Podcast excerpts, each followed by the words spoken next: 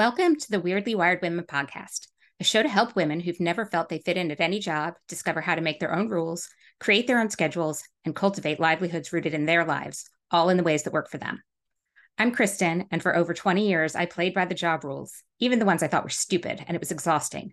Whether it was because I was the only woman in the room, or the only person with young children, or the only person whose brain worked differently, the rules didn't let me be myself.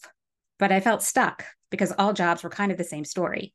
And I thought starting a business was for disruptors or MBAs or extroverted salespeople. And it turns out I was completely wrong about that. My services aren't particularly disruptive. I don't know much about accounting or bookkeeping, nor do I follow any business guru rules about how to run my business if I think the rules are dumb. And I'd really rather be at home in my pajamas with chocolate chip cookies than schmoozing at a networking event. I figured out what I'm good at, what I like to do, who values it, and built my business from there. Along the way, I realized that one of those things I'm good at is helping women figure out those very things for themselves, and I love doing it.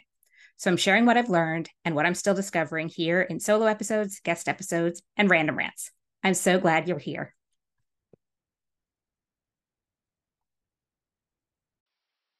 Hey there, and welcome to the first episode of the Weirdly Wired Women podcast. I'm Kristen Stelzer, the founder of Weirdly Wired Women. And for this first episode, I want to explain why I created Weirdly Wired Women and what I want to see it grow into and how, if you're so inclined, you might help that vision. Uh, when I started my own business, I found myself a few communities that helped me so much. One was geared towards moms with businesses and another was for women who were copywriters and entrepreneurs. Now, I know women have a reputation for drama. At least it was that way when I was growing up. And I was also brought up to believe everyone was out for themselves. I even saw that in my jobs. Women in leadership were rare and it made some of them defensive. But I believe that that comes down to scarcity. When there's not enough pie to go around, people guard their pie. And in companies, there's often only so much pie. But in the wider world, there's more pie than we can eat. And within these groups, the entrepreneurs knew that there was no hoarding of pie. Um, there was generosity and there was support and um, and help and kindness. And I wouldn't have gotten to where I am without that camaraderie and mentorship and the connections I made in those groups. So my goal for Weirdly Wired Women is to create that same generous, supportive community for women who have neurodiversity, diagnosed or not, natural or stress induced, or have for any reason at all never felt like they fit into the air quotes normal world. Because that was definitely me, even though I hit it well, which I now know is masking. As a kid, I was the ultimate rule following, people pleasing, perfectionist good girl. I spent so much time focused on all of those other things for other people that I didn't have any passions of my own. So at 17, I had no idea what I wanted to go to college for. But I was good at math, so my dad suggested engineering, which is what I went to school for. And after some fits and starts, it's what I ended up doing for about 20 years. Now, some of my peers are still at the same company 20 years later, which I find strange because I switch companies and roles so frequently out of boredom. Um, but at work, I carried my good girl persona with me. I stayed at jobs longer than I wanted to because I should for my resume. I even ramped up my perfectionism because I was in a male dominated field and I felt the pressure from just the ether to make sure that I was performing to some like extra standard. Um, but changing jobs gave me a lot of insight into how different companies treat their employees. Some were great, some not so much. And after a while, I started questioning some of those rules, but mostly to myself, because if I questioned them aloud, I seemed like a troublemaker. And God forbid I'd be a troublemaker. Um, so, but then one day I was laid off and the story is on the Weirdly Wired Women website, but the short version is my boss's boss didn't like me and orchestrated my removal in spite of the people advocating for me. I couldn't get into my, my heart into looking for another job, um, where my livelihood was in someone else's hands after that. Um, so I started my own content writing business for tech companies. When I look back now, it's been several years on the whole incident. Like that whole orchestration is laughably stupid and just one more indication that I didn't fit with the traditional corporate role. But, um, but it was, it was, it was a big blow when it happened. Um, and starting my business or starting a business is scary and nerve wracking. Um, and there are struggles, but at least the struggles that I go through and the things that I figure out are for my business and not for someone else's. And for all of the challenges, it's so amazing and freeing. Um, all the stupid things disappeared, like the nonsense rules and ridiculous schedules and needing to prove my loyalty to some company that could let me go at the drop of a hat. Um, and then I didn't, I no longer had a lack of autonomy or a lack of power over my day and who I worked with. Um, and then a year later, COVID hit, and while others were reeling, I already had the flexibility I needed to juggle a sudden loss of childcare.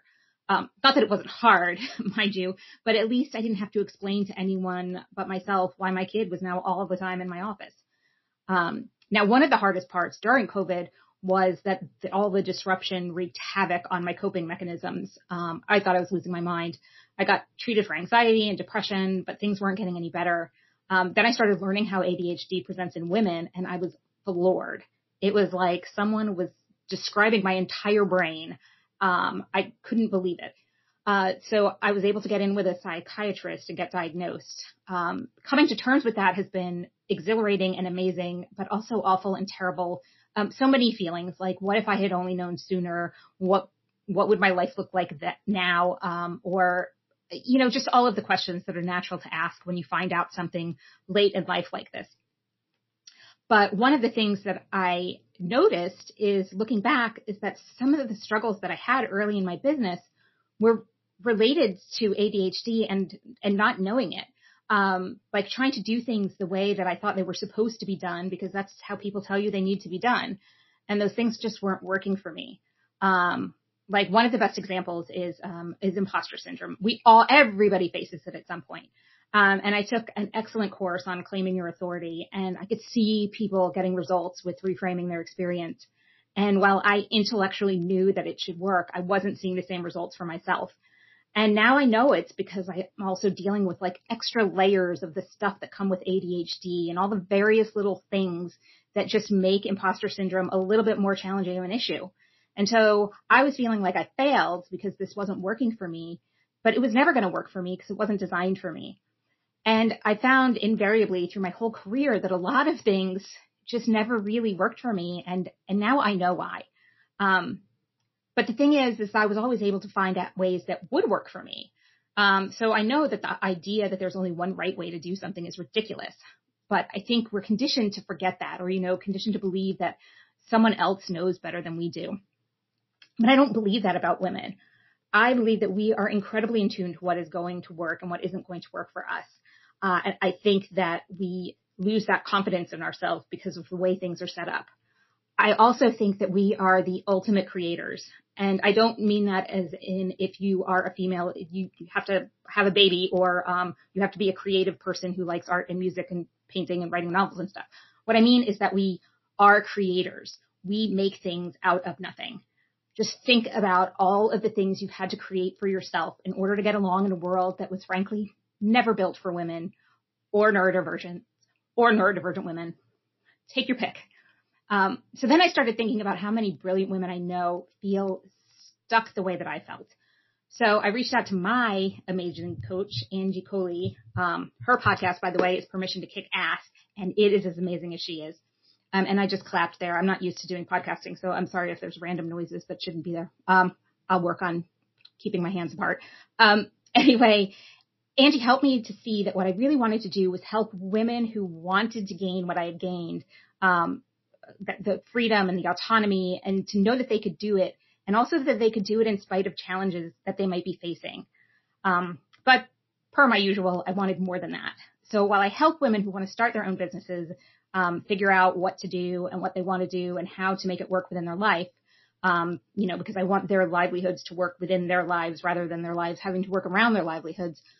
I also want that community space, that space where we can support each other and encourage each other and share and learn from each other because not everyone's experience with neurodivergence is the same and not everybody's life experience is the same. It's not only that the symptoms or the way it presents to us um, are all different, but we all come to the table with different histories, and those are integral to how we act now. And some of them might require therapy. Some of, some of us are working through that. Some of us aren't at that point.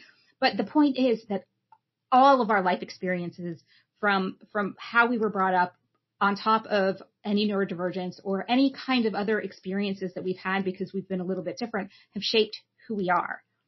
Um, and while all of those experiences are different and unique, um, I've also found it's very rare that someone has a situation that no one out there can relate to. Um, I just like the the human condition is such that that someone can always relate. And one of the wonderful things, at least um, as far as ADHD is, um, the the women I know who have it are very good at um, putting themselves in someone else's shoes and relating it back to an experience. And I know that for some people that makes it seem like we're trying to make everything about us. Um, but, uh, you know, we're really just trying to show that we can relate to what you're experiencing and we are empathizing with you and, and we understand those feelings.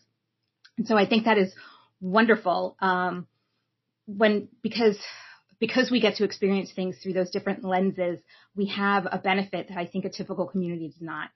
And because many of us have been going at things alone for so long, um, we we can start to feel like we're alone and um, and it's not safe to be who you who we are. Um, and you can't be the best version of yourself when you're afraid to be your true self. So having a space where you can explore that and practice that because you are put it's vulnerable. Um, and, but you can share your fears without judgment. It's just such a valid and necessary place to be. And so that's what I want to see is um, a group like that where women who, whether you're trying to make your life work in a world that just doesn't work for women, um, which means you could be an entrepreneur or really anyone who wants to change up your career so that it doesn't feel like it's sucking your whole life away. Um, and whether you're dealing with neurodivergence or other stressors like parenting or elder care or all of the things that um, that women seem to have to face that so often we go out alone. I want there to be a space where we can support each other and help each other and create something better for for everyone. Um, so what I'll be doing with this podcast is it's uh, usually going to link to some uh, my weekly emails, um, which if you want to sign up, you can do that on the website. But I'll also be doing some book reviews. Uh, one of the things I noticed is that a lot of the self-help books or business books are not written necessarily for women or for neurodivergence of any kind. Um, and so, or a life where you have to juggle 50 million things like most women I know. And so I want to read those and then talk, um, usually with a, a guest who also has neurodivergence about what we think works well and what we think would work well, but would need to be adapted for someone who's struggling with different, different issues. Um, and then there will be some guest, um, I'll have some guests for just conversation.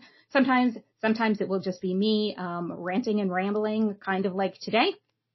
Um, we're sharing things that I've discovered. Um, and if you have any ideas or questions, I'm happy to uh, take those as well. So that is what Weirdly Wired Women is about and what I want it to be. And, um, I, um, I hope you will join along. Um, you can follow on the Facebook page or Instagram. They're both at Weirdly Wired Women. And so now uh, we are at the end of the first episode. Generally, they're going to be short. I don't like to listen to super long podcasts, um, but uh, this one is probably a little bit shorter than normal. But um, we are at the end of the first one, and so if this feels like a space for you, I hope you'll follow along. And so until next week, bye.